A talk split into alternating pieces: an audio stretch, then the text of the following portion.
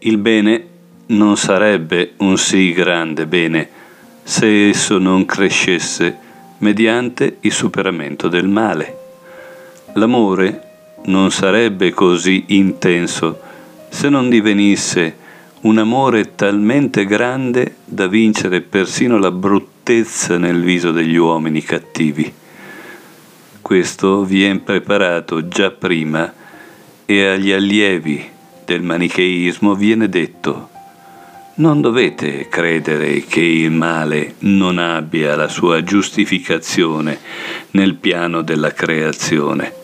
Vi è compreso affinché attraverso di esso esista una volta il grande bene. Rudolf Steiner, Opera Omnia 104, 25 giugno 1908